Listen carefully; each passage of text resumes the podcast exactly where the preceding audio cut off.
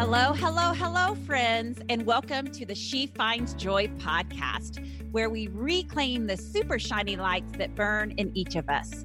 I'm Kim Strobel, your truth telling, real talk happiness coach who believes in the power of showing up as our flossom selves, even and especially, my friends, when it comes to working through our hard stuff. After all, when we're playing in our arenas of bigness, life gets better as we get bolder. So, buckle up for the no BS, zero fluff advice that gives you the small steps for big joy. One of the best things about She Finds Joy is our community. So be sure to join us in our free private Facebook group to connect with other women who are creating more joy in their lives just like you. You can find us at kimstrobel.com forward slash she finds joy. All right, let's dive in to today's episode. Here we go.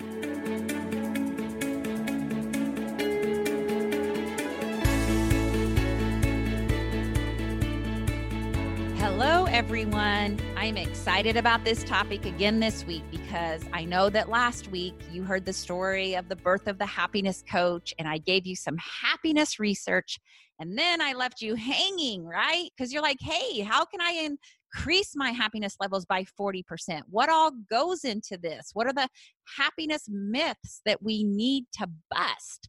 So let me walk you through some of this.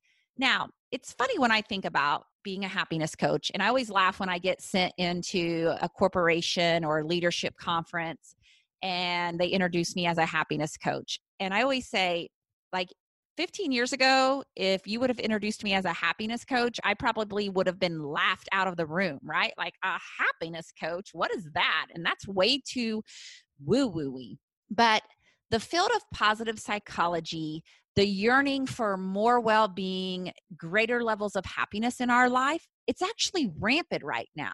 And I'm going to tell you why, right?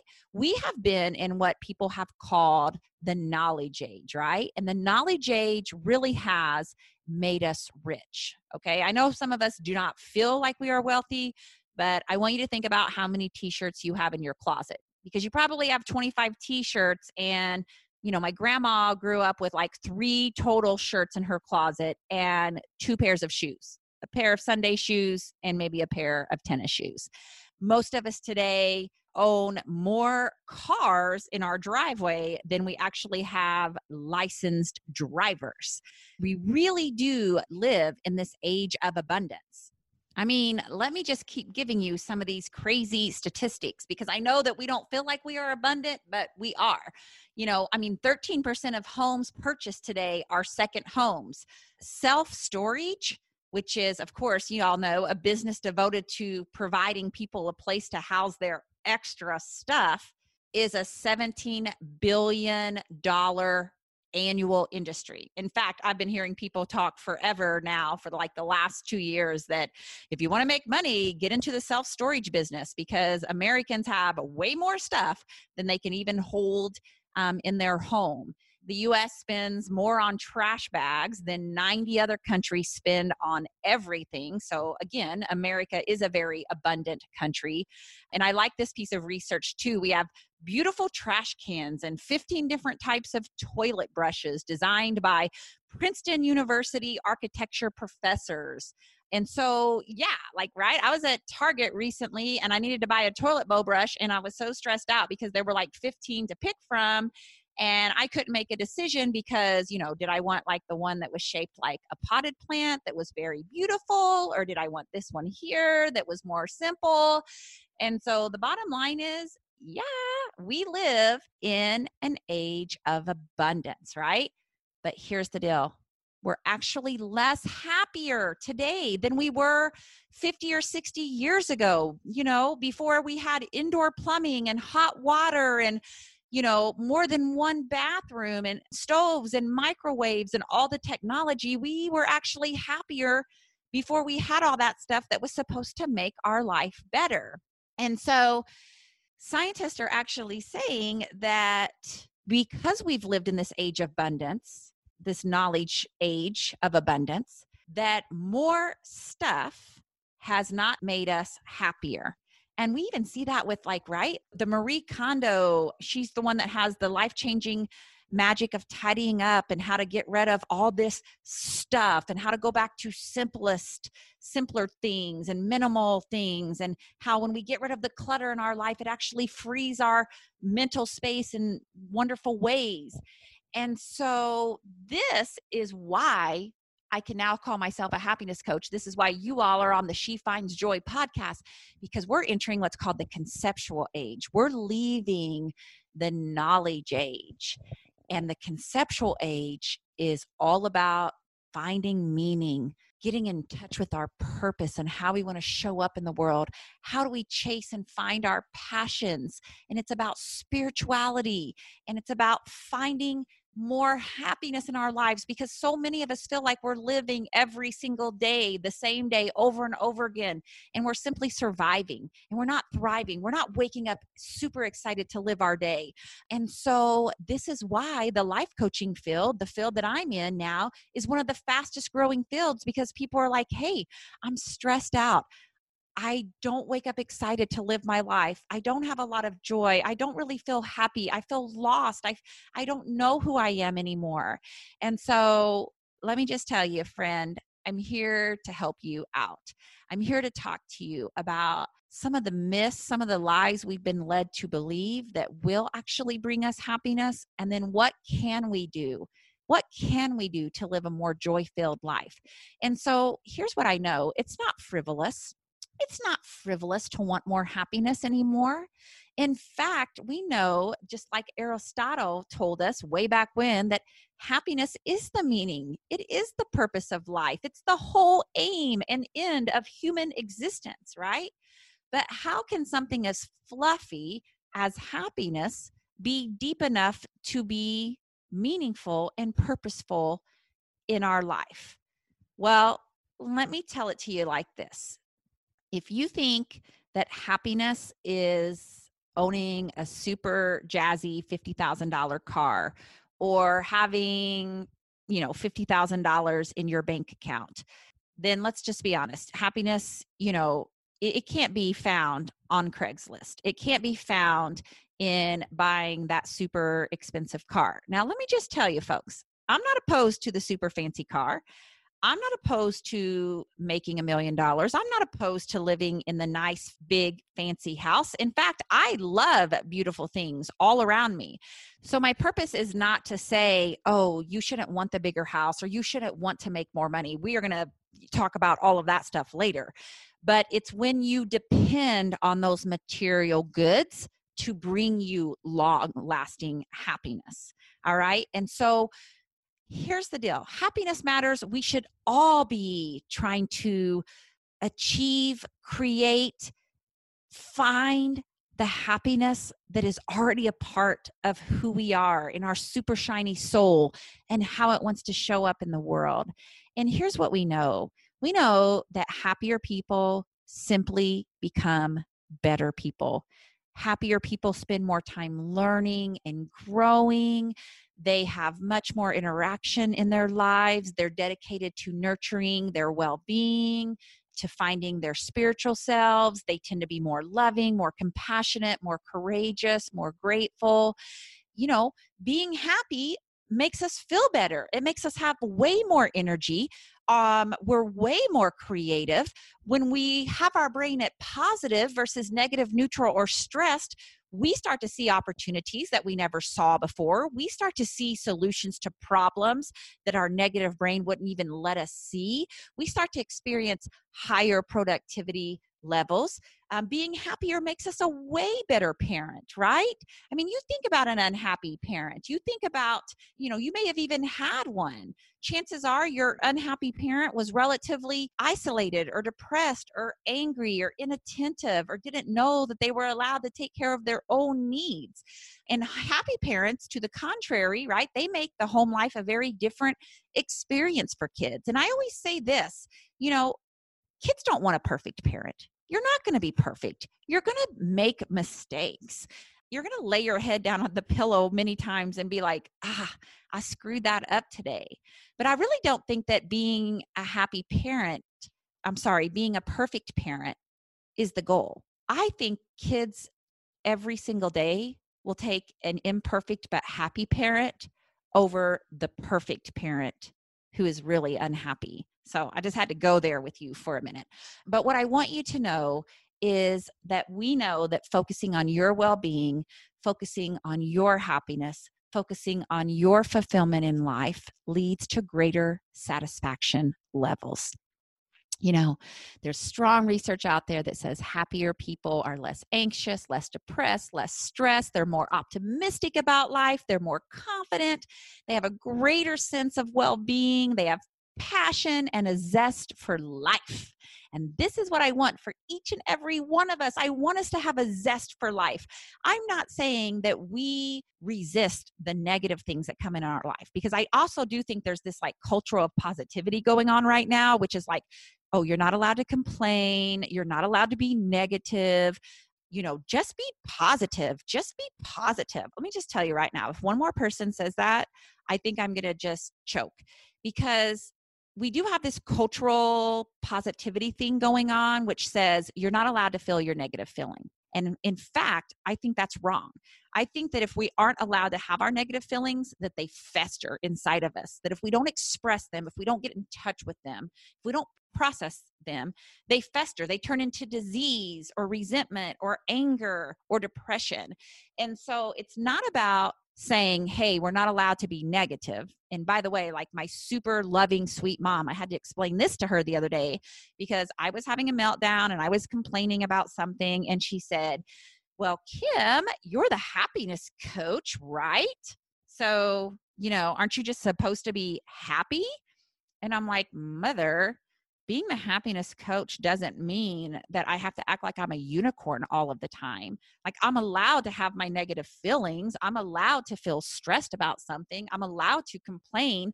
This is not about just turning it off and saying shift yourself to positive, okay? But what it is about is it's about understanding that we can have the negative feeling, but how do we also get out of it quicker? How do we reestablish our perspective on life? And so there's this kind of fairly new idea called positive psychology that we're hearing a lot about. And positive psychology is really this idea, I think, of studying happiness. And Martin Seligman, he is kind of the father of positive psychology. He's at the University of Pennsylvania and he's written a, an entire book about it. But really, he says positive psychology is the psychology of what makes life worth living. It's kind of going back to even what Aristotle said, right?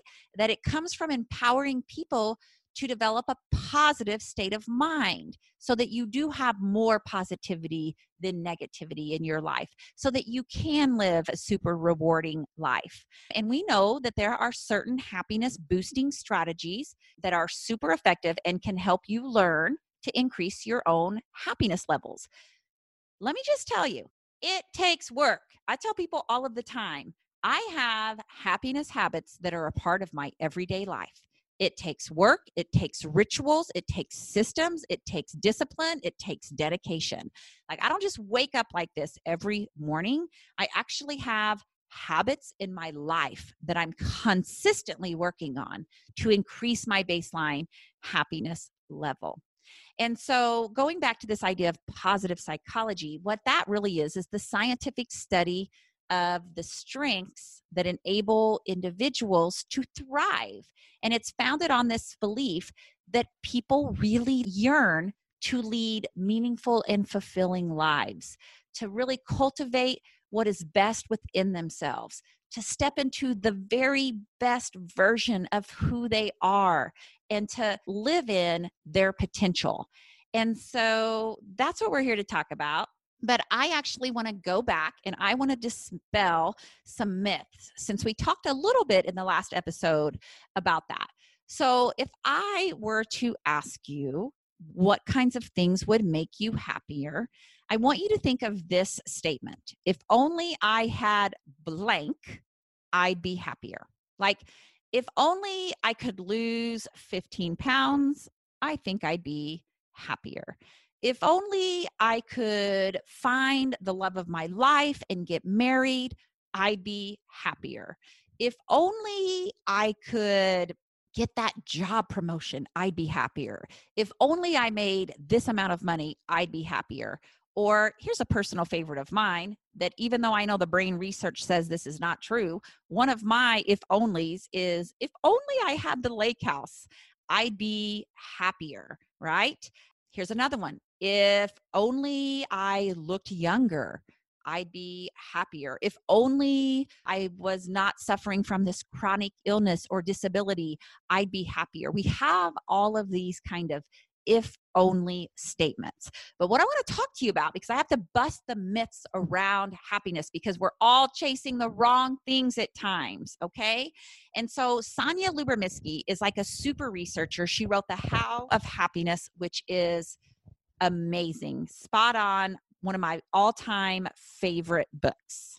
And in The How of Happiness, what she did is really dispel some of these myths, some of these things that we're chasing that we think contribute to greater happiness levels and fulfillment levels in our life. So, let's talk about a few of those things because I've got to get us right in our head and I've got to get us thinking about maybe we have focused too much on certain things and that's why we still maybe feel disappointed that we're not living this like super joyful happy, meaning filled life. So let's just start with money. And let me just tell you, I coach women on money. I want everyone to become a million dollar badass. I want every woman to, you know, be able to receive all forms of abundance in her life. So don't get me wrong here, but it's really about understanding how do we use that stuff in our lives and which pieces of money contribute to long term happiness, right? Because, like, if I make a lot of money and I use it to create a nonprofit organization that helps children in Haiti be able to get their education, obviously, using money for that is going to bring me more meaning in my life and is going to increase my happiness levels. So I'm going to give you the research because I want us to know also that here's what the research says, but it's also different depending on how we kind of think about how money is being used in our life. And let me just tell you, I'll be the first person to say, I want to make a lot of money.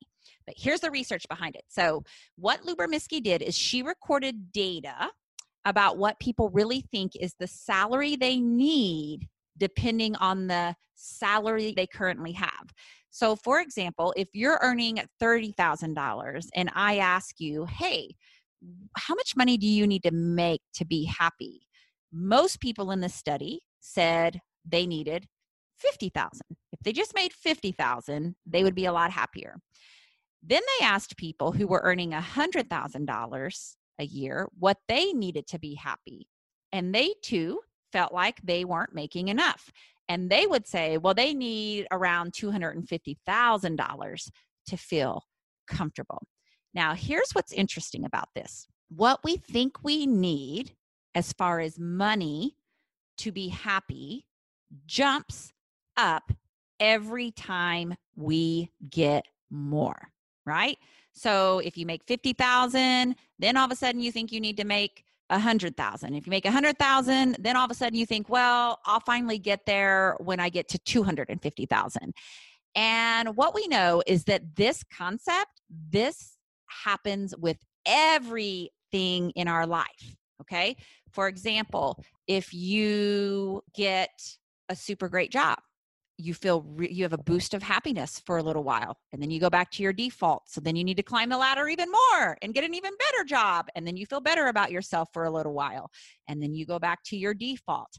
Same thing with like cosmetics right? People know and i have no problem with this because everybody's allowed to do whatever they want but you know if people are getting their wrinkles taken care of or they're getting their botox shots they have this little boost in happiness and then what happens?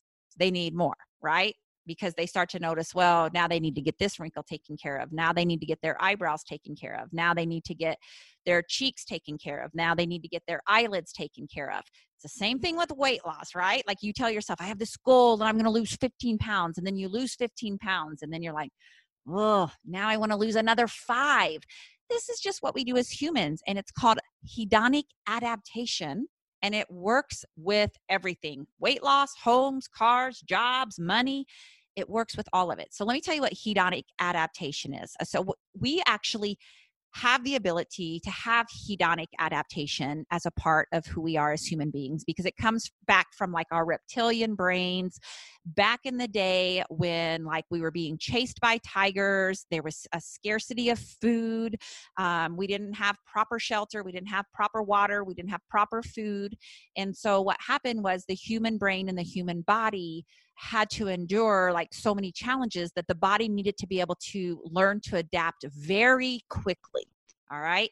And so this is a part of who we are today. So, for example, if you're outside and it's a super cold day, and you come in and you sit next to your fireplace and you know how good that fireplace feels like it feels so warm and it feels so toasty and you feel so good and then after about five minutes you're like okay it doesn't feel so good anymore and then you're done right you go and you find something else to do well, that's hedonic adaptation totally at work, right? Because humans are remarkably adept at becoming rapidly accustomed to sensory and psychological changes. This is how we're wired. You know, when you start making $40,000, now you need $60,000. When you smell an odor um, you actually get used to the odor and then you don't smell it anymore. That's hedonic adaptation. You know how somebody can walk in your house. I actually did this with my neighbor Carrie recently. I was, I came over to Carrie's house and there was like this terrible putrid smell. And I was like, Carrie, do you smell that? And she's like, no. And I'm like, you better check with Brett, your husband. And she checks with Brett and he doesn't smell it. And I'm going over there, you know, once a week for the next few weeks. And I'm like, she's like, Do you still smell it? I'm like, Yes, you know. Well, come to find out, it was some kind of issue with the sewage system that was causing this rancid smell in their house. But what was interesting is that Carrie and Brett couldn't smell it because hedonic adaptation had made them get used to it. This is the same reason when people come over to your house and maybe they smell something and you don't smell it, it's because you're used to it. You adapt to it. And so when we're thinking about this, okay, and we're thinking about hedonic adaptation this is the same thing of why we have to bust some of these happiness myths because it's happening to us when it comes to earning money.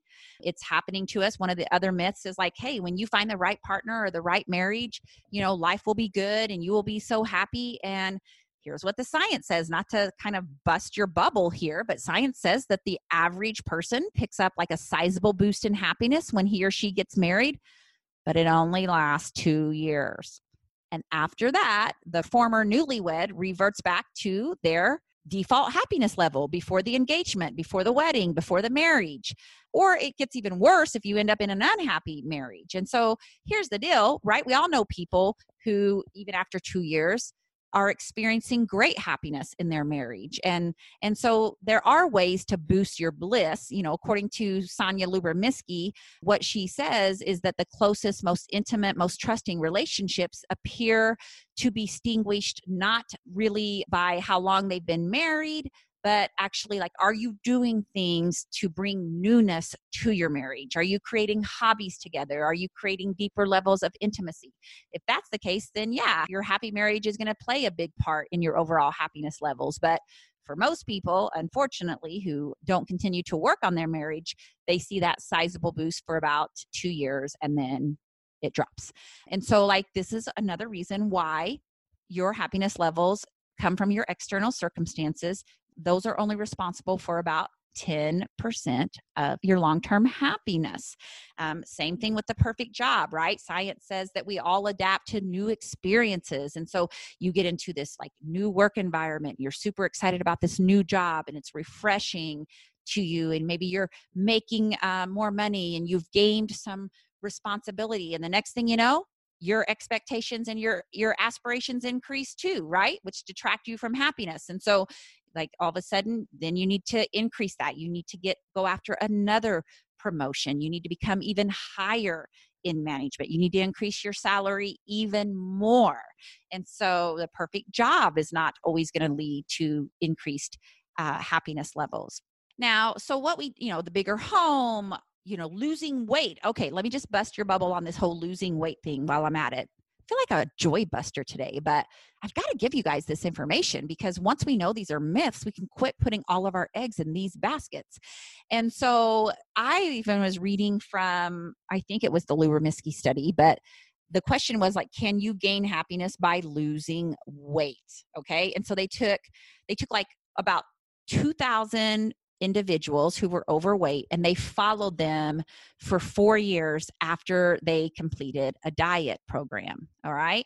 And so then after that, what they did was they put them into three different groups. So after four years, who were the ones who had lost weight, who were the ones who had gained weight, and who are the ones who kept their weight the same.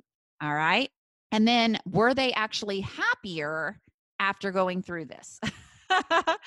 Well, all the research actually says this. As soon as you go on a diet, you lose your damn happiness, people, right? Like, as soon as you tell your brain you can't have carbs or you can't have the chocolate cake or you can't have sugar or whatever, your brain actually increases the need and desire for that even more.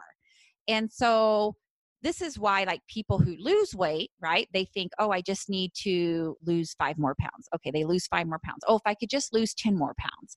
So here's what the research says. Again this was like 2000 obese people all right and we predict that losing weight will actually make us happier but in fact that's like an illusion that's a myth right what they found was four years later, the people who had lost weight were actually more depressed than they were before. Because if you think about it, they've spent four years on a diet, right? Like that's going to make you depressed. They found that the people who were able to maintain their weight while on a diet they did too become um, had a higher percentage of a depressed mood but it was not as high as the people who had the weight loss. And then of course there are some people who gained even more weight and their percentage of depressed mood increased as well. And so you know, again, I'm just trying to dispel some of these myths because what I want want us to focus on are the things that really count. Now, hey, do I want everybody to have a healthy body? Heck yeah. Do I want us to feel vibrant and energetic in our bodies? 100%. Do I think that, you know, having a fit body is important? You bet I do, right? Like you got to work at it and it's easier for some of us than others. But we think, oh, we're going to go on this big diet and it's going to make our life so much better and it doesn't work the research doesn't support it it's the same thing with cosmetics right? You get botox the next thing you know you need it again and the next thing you know you need a little bit more and the next thing you know you need to get this taken care of physically you need to get that taken care of physically. It all comes back to hedonic adaptation and the fact that we get accustomed to the new level and then we go right back to our default. Okay. And I do want to real quickly just give you some of the neat research on beauty. So, the American Society for Anesthetic Plastic Surgery actually has this major report out that says that more of us now than ever are remaking our appearances every year. All right. So get this, you guys. In 2004, they saw an increase of 44% in the number of cosmetic procedures performed over 2003 and that included 2.8 million Botox injections, 1.1 million chemical peels, breast augmentation, eyelid surgeries, nose reshaping, liposuction. And again, I am not here to say that, I mean, I'm getting my eyebrows tattooed in um, a few weeks, right? Because, like, I want my eyebrows to be, what do they call that? Microblading. So, this is not to put anybody down or to say, don't get the Botox. I don't know. I think I might get my wrinkles taken care of at some point. Who knows? But what I want you to know is the research behind it. And so, what happened was in this study is that most people reported being satisfied with their post surgery physical appearance, but only for a short period of time. It didn't endure, right? And so, again, being beautiful does not have a direct correlation to our happiness levels. Being more beautiful is not going to make you happier in the long term. All right. You're going to get a little boost, and then hedonic adaptation is going to kick in, and you're going to get used to that, and then you're going to need more. All right. So let's talk about how do we stop hedonic adaptation? How do we kind of get our focus off of all of that and onto things that really do know that have a measurable boost in our happiness levels? So, one of the things I want us to think of instead of stuff making us happy, which I'll be the first to tell you, an Amazon box is here like almost every day. Kim Strobel loves clothes. Kim Strobel probably has 72 pairs of shoes.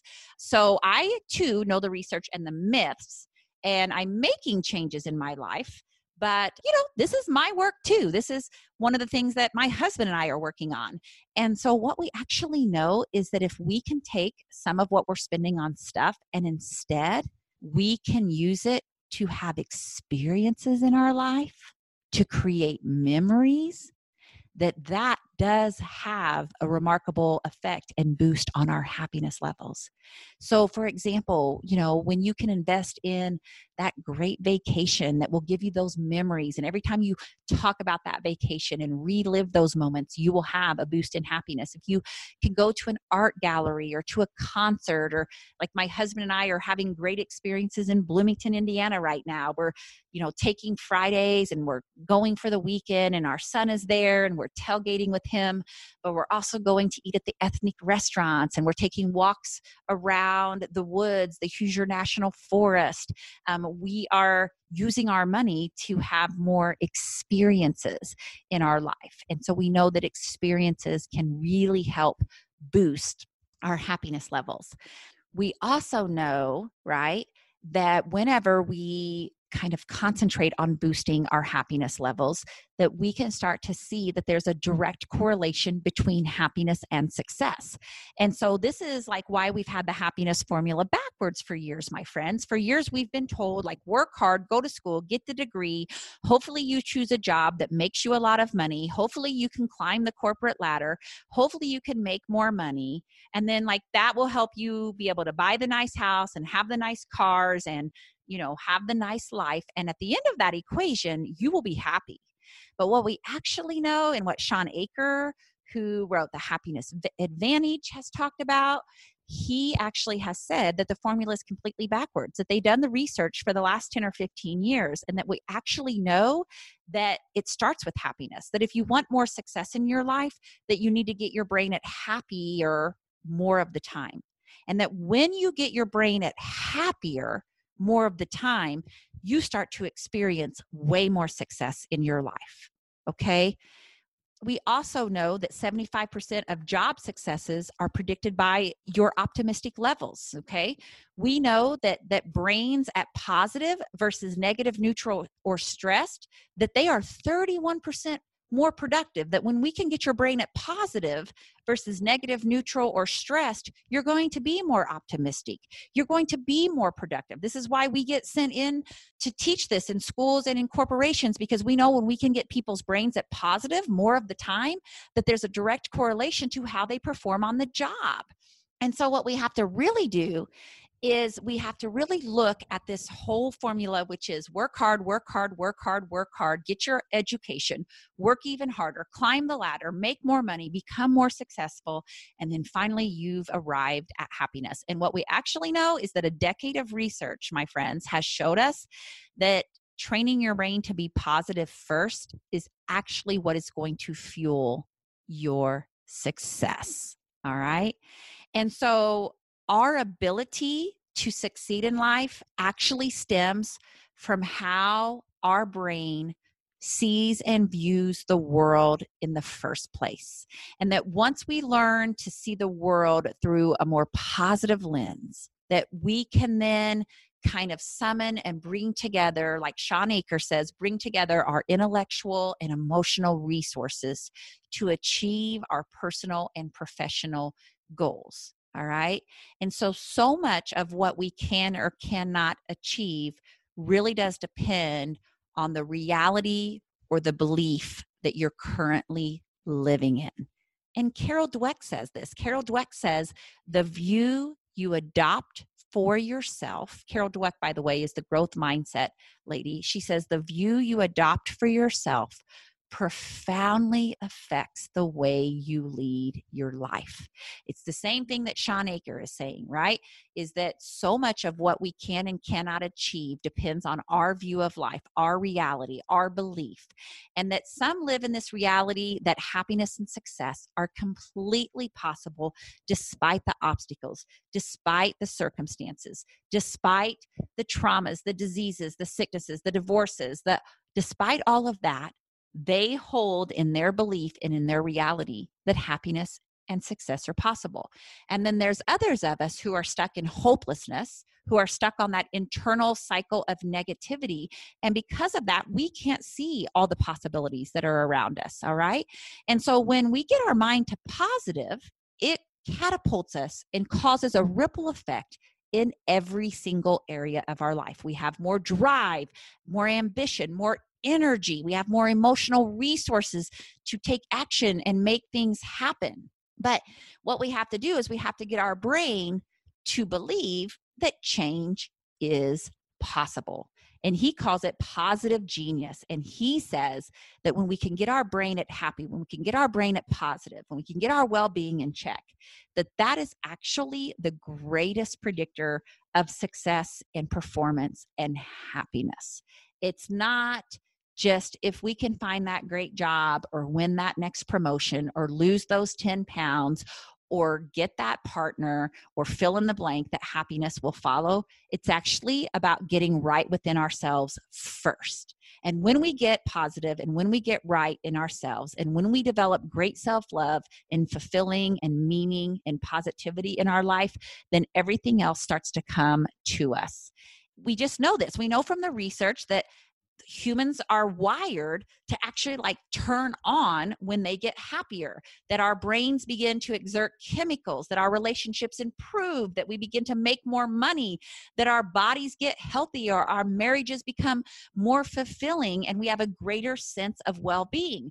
But in order for that to happen we have to get our brains turned on to positive and we have to know what are the right power buttons to turn on in order to make this really start to happen in our lives, which is a lot about what this entire show and podcast is about, right? Is that we have the right to reclaim our happiness and our joy. We have the right to focus on our well being and our happiness. We are deserving of it, each and every one of us.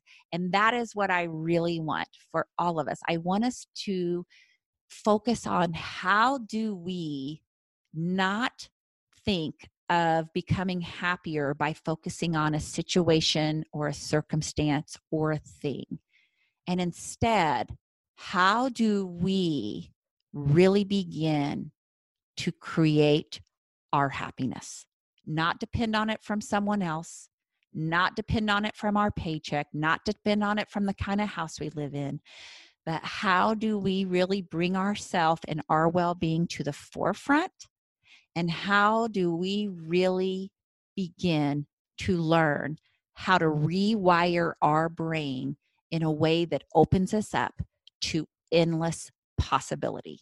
So, again, here I am leaving you with a cliffhanger.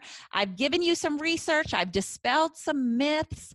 And I've given you a couple of strategies, but we're going to go way deeper in this podcast. We are going to continue to talk about how do we find our happy in the now. But for now, folks, I want you to really think about what have you been counting on to make you happier and has that worked for you? And are you playing this if when game? When this happens, I will become happier if this happens, I will become happier. Because that if win game is also what stills and robs us of having our joy right now, right in the here and now. And so, what I want us to do is get out of that if when reality, right? I will be happy when I lose weight. I will be happy when I make more money. I will be happy if I find the right mark, partner. Because what happens, folks, is if we are constantly postponing our happiness instead of looking around and knowing that perhaps our life isn't perfect and perhaps we want to work on things in our life, that we still have the ability to find our happy in the now we can find our happy right now while also striving towards our other goals, while also trying to increase our potential. And sometimes when we take a moment to look around and really appreciate what we do have that's good in our life, we can actually rewire the brain to start to see more of those things pop out. But when we become too obsessed and stressed out and overly focused on losing the weight or finding the right partner or seeing the flaws in our marriages or in ourselves or wishing that our kids were perfect, that we let those thoughts begin to dominate us. And that causes stress and fear and anxiety. And it prevents us from being able to find happy right now. And so I want you to look at your life. I want you to think about what are the small wins? What are the good pieces in your life right now? It's okay to have big goals. It's okay to want more, right? But what I don't want you to do is I don't want you to tie your happiness in the here and now to those goals. I want you to be happy in the now because when you become happy in the now, the needle starts to move, right? Once I got myself happy, my marriage got stronger.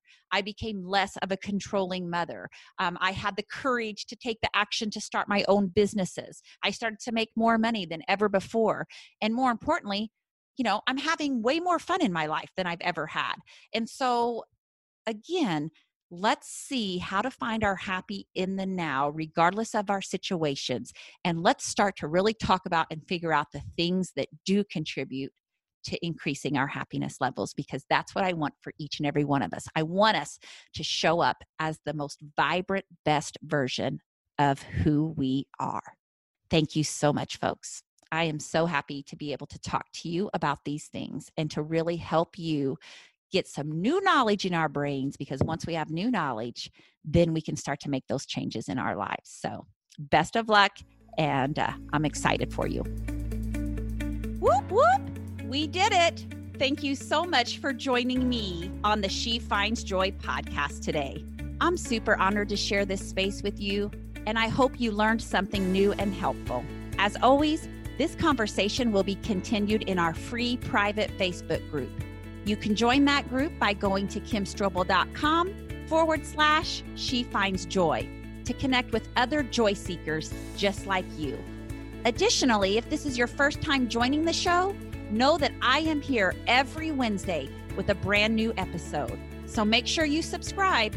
Go to whatever podcast app you use and subscribe to the show so you never miss an episode. You can go to that directly if you go to kimstrobel.com forward slash podcast. That will put you in Apple Podcast, where you can click on the subscribe button and you can also leave a review. If you scroll down just a little bit, you will be able to leave that five star review and just leave me a few sentences letting me know what you thought about the show. It really helps me.